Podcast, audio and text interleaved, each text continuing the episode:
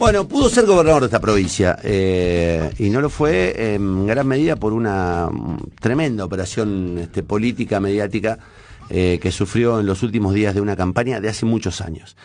Eh, si algo no se le puede cuestionar es la, la este, coherencia. A lo largo de los años ha sostenido siempre más o menos lo mismo, eh, ha tenido posturas algunas veces, este, eh, digamos, alguna vez sufrió lo que muchos este, sufren, que es la incomprensión.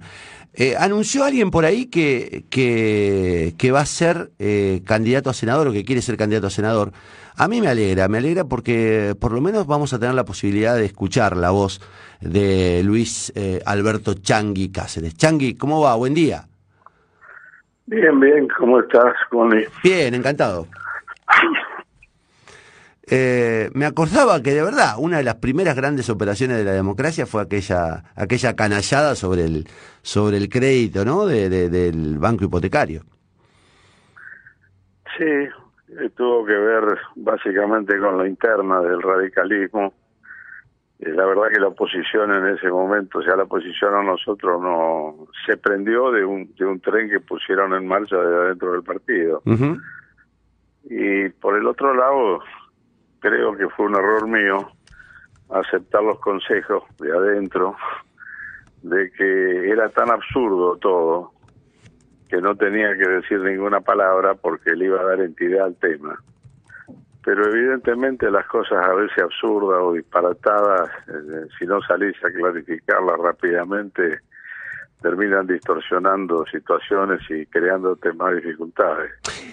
Y te, pa bueno. te pasó to te pasa todavía, ¿no? Que, que, que mucha gente te lo reprocha y tenés que seguir dando explicaciones. No, no, a esta, a esta ya altura, no. Utilizándote una, una palabra bastante vulgar, eh, a esta altura te ven como un boludo. Te lo digo con absoluta franqueza, porque es decir, cuando se destartala la economía en un determinado momento y te agarra habiendo vendido y cobrado una casa por el mismo importe de la que estás comprando. Sí. Pero se cae el plan austral y en función de eso incrementan un par de semanas después el, el precio que había pactado por la venta en veinte mil australes en ese momento, porque no eran pesos. Y entonces sacás un crédito de veintitrés mil pesos para poder pagar esos veinte que te aumentaron y que te estaba faltando, pudiendo haberlo conseguido de mi padre que me lo ofrecía, de amigos, etcétera, etcétera. Pero yo siempre tuve la idea que cuando estás en un en una función tiene que ser muy clarito de dónde sacás cada centavo. Uh-huh. Entonces era clarito que yo había vendido una propiedad en once por el mismo monto que la estaba comprando en Santa Fe.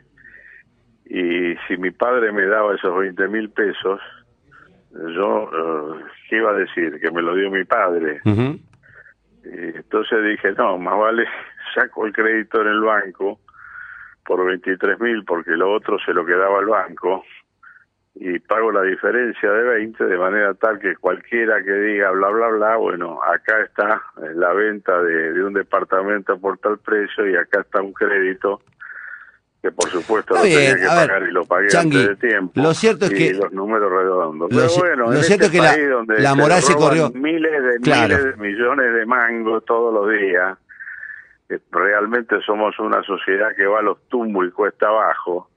Eh, a esta altura del partido, que te digan de que te armaron un, una cama y que generaron un puterío infernal porque sacaste un préstamo de veintitrés mil mangos en el banco, eh, realmente eh, a la sociedad la deja como una sociedad de hijo de puta y a uno lo deja como un pelotudo.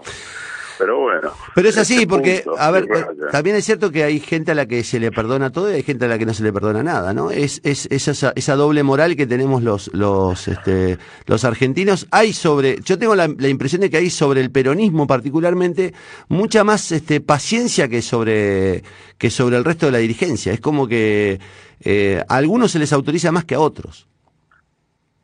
Mirá, eh, a mí me parece bien que a los radicales que siempre hemos levantado una concepción ético-moral de, de la política, que las acciones de la vida no se nos perdone un cuerno. Uh-huh. A mí me parece perfecto eso.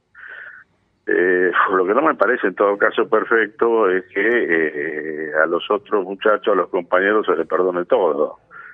Pero eh, sí, lo que creo que en esto que vos señalabas recién, que hay una suerte, yo no sé, por lo menos en, en, en gente de, de algunas generaciones atrás, de que frente a lo que ha sucedido en el país, lo que está sucediendo, es medio por ahí que a algunos se le ocurrió el tema este. Yo no sé si, si como reivindicación de alguna injusticia del pasado, o no sé si por una cuestión de necesidades del presente, de un país que no termina de venirse abajo, pero que se va yendo cada vez más abajo.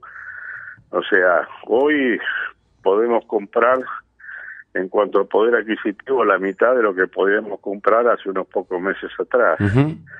Y los bienes que podamos llegar a tener, producto del esfuerzo de cada familia trabajadora, hoy vale la mitad de lo que valía hace unos meses atrás. Y realmente el horizonte se ve con tormentas, y no se ve con esperanza y con alegría. Yo, después de perder la gobernación, Eh, si dejé de, me retiré de las listas. Uh-huh. eh, hice alguna alguna pequeña aparición para para ayudar a alguna gente a que armara listas en, en los distritos hace unos años atrás, pero una cosa media loca, porque eh, arriba llamaba a votar al otro candidato que tenía alguna posibilidad, yo sabía que no tenía ninguna. Uh-huh. Lo que estaba haciendo era simplemente darle un un vehículo a aquellos que querían armar alguna lista en sus distritos. Hace treinta y siete años que me fui del tema de las listas. Y bueno, me entero por las redes sociales de que, qué sé yo, de, de que me, me empujan, me proponen para, para ser candidato, candidato a senador. Uh-huh. Eh, no sé, eh, si yo soy un hombre de partido, integro un movimiento que es el Movimiento Nacional de la Militancia Radical, que pretende la recuperación de la Unión Cívica Radical en un momento donde el país está mal, los partidos están mal, y en particular la Unión Cívica Radical está mal. Donde vos tenés una sociedad que está fracturada por una bendita grieta, que te la trabajan desde los dos polos de la grieta, porque mm. ambos creen que les sirve y les conviene. Y hay media sociedad que está metida en eso. Yo no sé, punto más, punto menos, puede ser un veintitrés, un veinticinco por ciento, que haga lo que haga, el gobierno va a apoyar, y tenés otro veintitrés, veinticinco por ciento que, que si haga lo que haga el gobierno lo van a criticar. Pero tenés un cincuenta por ciento de la población que no tiene estructura, que no tiene un canal propio para expresarse y que ve con angustia que en la medida que la grieta subsista, que no existan puentes, este país se termina de ir hablando literalmente en criollo al carajo. Y, y bueno, ese cincuenta por ciento de la población no encuentra un cauce. Y yo creo que este, algunos que, igual que yo, vivimos pensando en la renovación y queremos la renovación, pero es como que algunos se han dado cuenta que después de la generación mía ya han ocupado el gobierno dos generaciones más. Uh-huh. Y de las dos generaciones más que ocuparon, cuando nosotros decíamos que venga la renovación, bueno, la situación fue cada vez peor. Yo no sé si será por alguna suma de estas cosas que desordenadamente estamos viendo, que este, a algunos se le ha ocurrido que hace falta una cuota de experiencia, de racionalidad, para poder salir de esta situación. A mí me parece que, que esto no se arregla con el que se vayan todos, uh-huh, porque esto es un tema y un problema político, y la mala política se soluciona con la buena política, y los malos políticos tienen que ser reemplazados por los buenos políticos. Pero la política está en el medio de todo. El que se vayan todos significa la anarquía, y la anarquía significa dolor, sufrimiento, padecimiento y tal vez muerte. No, a mí me parece, Changui, que lo que se intenta con tipos como vos es este, sumar eh, algún nivel de, de... A ver, ¿Qué me parece a mí? Que yo cada vez que te escucho digo, bueno, acá hay un tipo que está eh, es liberado de todos los compromisos este, vinculados a la coyuntura, que no especula con nada y que está diciendo lo que en definitiva este, siente, percibe, sin ningún tipo de, de, de, de complejos ni de límites. Que es, un, es una ventaja, es una ventaja. Pero que además está tratando de reivindicar la actividad política, que muy claramente decís este, está siendo bastardeada con esta historia de que este, hay un crecimiento de la idea de que la política en general no sirve. Yo no sé si tenés que ser candidato o no, la verdad, pero lo que creo es que es muy importante escucharte. Y, y digo, como es importante escuchar a los tipos que... Que, este, que tienen un nivel de experiencia y que saben este, analizar eh, porque venían advirtiendo que lo que está pasando iba a pasar. Que es tu caso, yo lo reconozco. Sí, mirá, yo, yo espero que no. O sea, espero no tener que serlo. Uh-huh. Pero soy hombre de partido, soy hombre de, de movimiento, soy hombre que, es decir, que está acostumbrado a funcionar en colectivo, en equipo. Pero espero sinceramente que no, o sea, creo que a esta altura de la vida eh, me merezco tener un poco de tranquilidad que nunca tuve. Changui, ¿qué opinas de lo que está pasando en la provincia? Porque eh, a mí me impresiona, escribí una, una nota este fin de semana, digo, hay un desastre político encabezado por Omar Perotti, un desastre, es muy difícil encontrar una, una, una expresión de... de desastre político como el que encabeza Perotti, y uno percibe que la oposición está absolutamente dividida, este, especulando. ¿Cómo estás mirando el panorama opositor? Del radicalismo, del socialismo, del Frente Progresista, ¿cómo lo mirás? Vos que no estás adentro. Mirá, eh, veo una falta de gobierno en el orden nacional, uh-huh, y veo una falta de gobierno en el orden provincial. Es decir, te lo dice un tipo que... Es decir, hace este análisis de falencias, este análisis crítico del gobierno nacional, y ha sido crítico con el gobierno anterior. Uh-huh.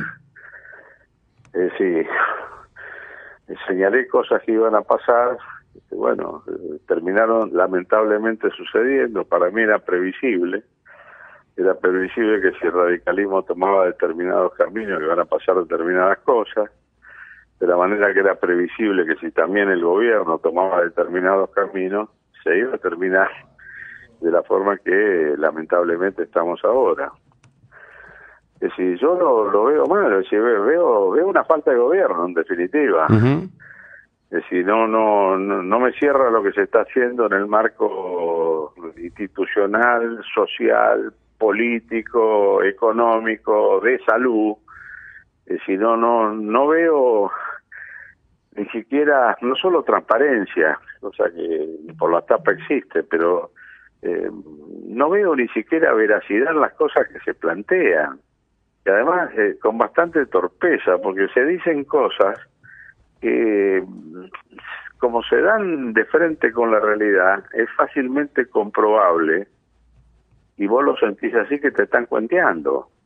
Y yo creo que en una situación de la complejidad que se está viviendo en el mundo, en particular en Argentina, muchachos, hay que dejarse de joder. Hay que poner todas las cartas arriba de la mesa, hay que tratar de, de acomodar estas cosas lo antes posible.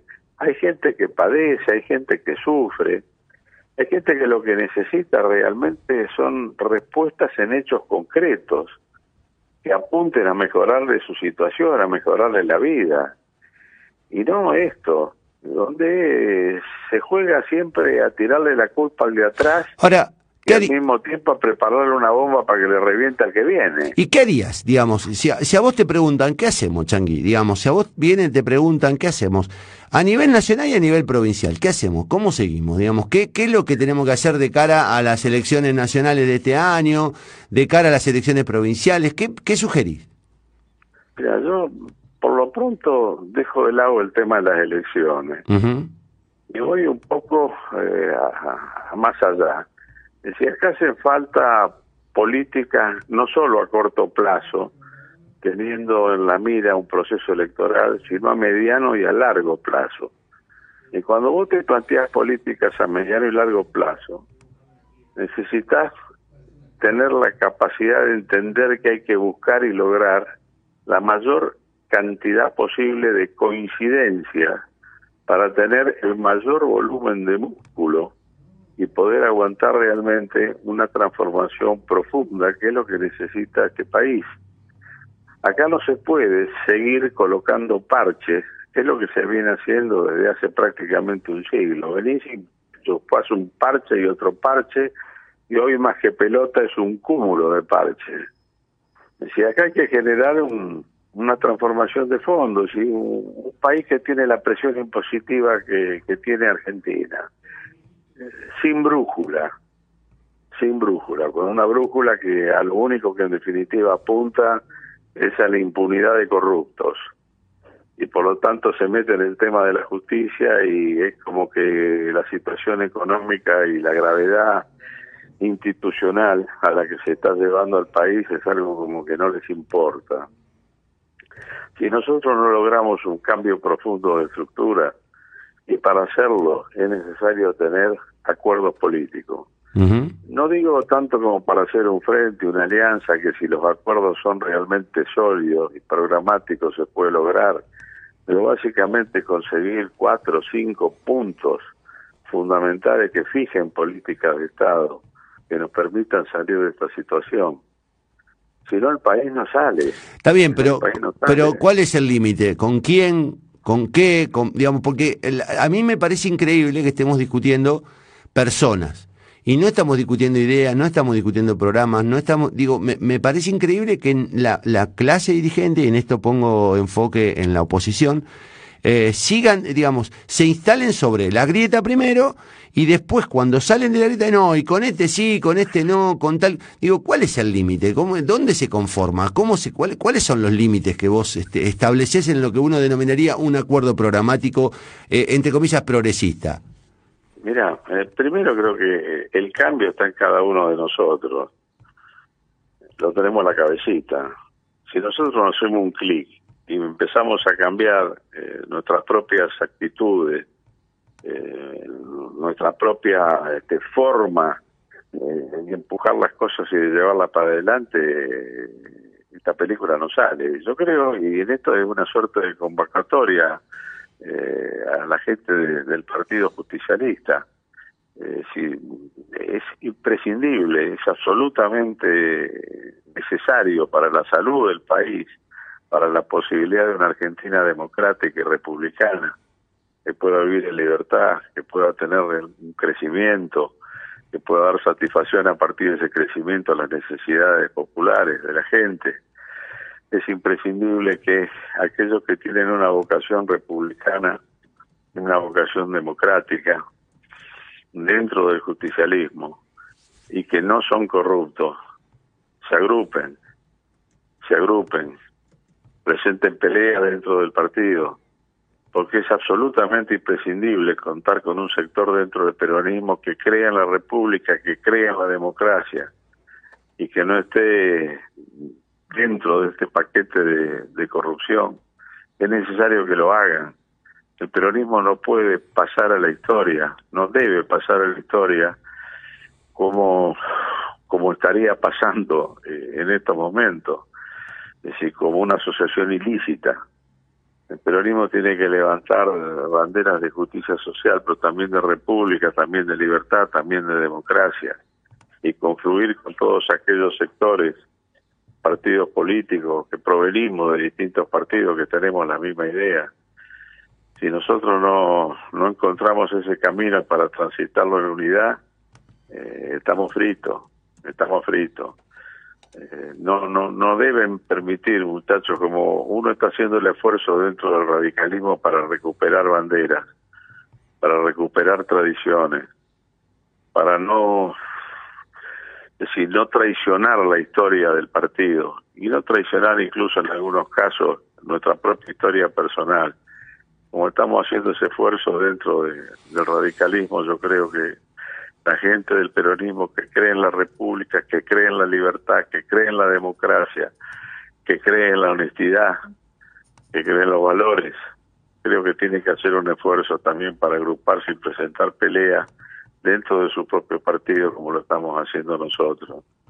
Y vamos a terminar confluyendo en la lucha para lograr parar esta caída, este retroceso permanente que Argentina viene sufriendo desde hace casi un siglo, y volver otra vez a tomar el camino del desarrollo nacional con equidad, con justicia social, apuntando a mejorarle la calidad de vida a todos los argentinos. Si no, estamos fritos.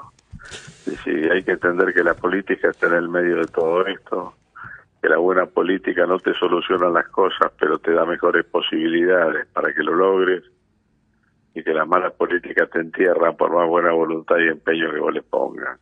La política, nos guste o no nos guste, o le guste a quien le guste o a quien le disguste, está en el medio de todo. Insisto una vez más, la mala política tiene solución a partir de la buena política, y los malos políticos a partir de que sean reemplazados por buenos políticos. Y eso depende de la gente, eso depende de la gente. Si seguimos caminos por el lado del populismo, por el lado de, de, de estas cosas, de estos caminos del neoliberalismo, donde la política está de más, los políticos de más, y tienen que ser los dirigentes empresarios, lo que ellos pongan, los que nos van a marcar el camino, estamos fritos, muchachos, estamos fritos. Yo ya estoy prácticamente ido, he vivido, he peleado toda la vida a través de sueños que no pudieron ser, y estoy dispuesto a seguir peleando por esos sueños que no pudieron ser, para que por lo menos empiecen a ser, y dejarle eso a mis hijos o a mis nietos. Espero y cruzo los dedos de que aparezca que aparezca alguien dentro de las nuevas generaciones que pueda levantar esa bandera. Y si esto no, no es así, y, y siguiendo la evolución que pueda tener la gente y el electorado frente a estas cosas que a uno vienen a empujarlo, a empujarlo por la situación del país, por la situación del partido, bueno, analizaremos y tomaremos una decisión más tarde.